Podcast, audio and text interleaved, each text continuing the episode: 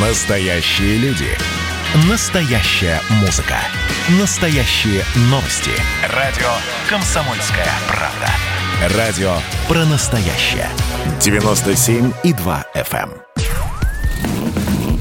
Под капотом. Лайфхаки от компании «Супротек». С вами Кирилл Манжула. Здравия желаю.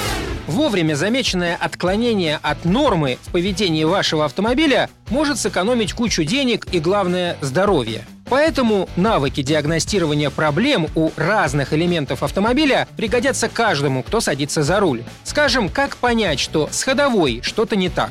Тут, как правило, определить симптомы достаточно легко, а вот выявить источник проблемы куда сложнее.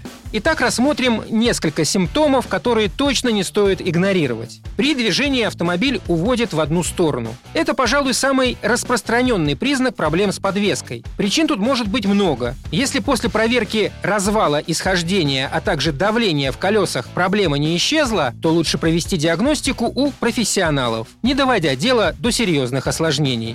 Следующий симптом – при движении ощущается каждый выступ на дороге. В этом случае можно провести простой тест. Когда автомобиль припаркован, обопритесь всем весом на переднюю часть машины, прижмите ее и отпустите. Если автомобиль будет раскачиваться вперед-назад три и более раз, амортизаторы или стойки подвески точно необходимо заменить. Далее, если в автомобиле, стоящем на ровной поверхности, один из углов находится ниже остальных, это говорит о повреждении пружин. При движении по ухабам данная неисправность проявляется в виде громкого стука. Кроме того, возможны сложности при поворотах, поскольку поврежденная пружина не может поддерживать вес машины. Самый простой способ диагностировать проблемы с пружиной – это прижать багажник, отпустив его и послушать, как реагирует подвеска. Скрипы или визг механизма свидетельствуют о ненормальной работе подвески. Также амортизаторы или телескопические опоры нуждаются в замене в следующих случаях. Автомобиль клюет носом при торможении, наклоняется на бок при повороте, приседает при разгоне.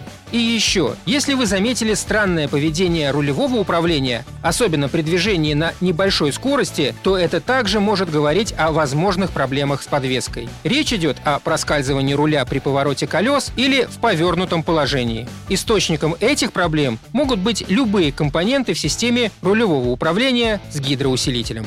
На этом пока все. С вами был Кирилл Манжула. Слушайте рубрику «Под капотом» и программу «Мой автомобиль» в подкастах на нашем сайте и в мобильном приложении «Радио Комсомольская правда», а в эфире с понедельника по четверг в 7 утра.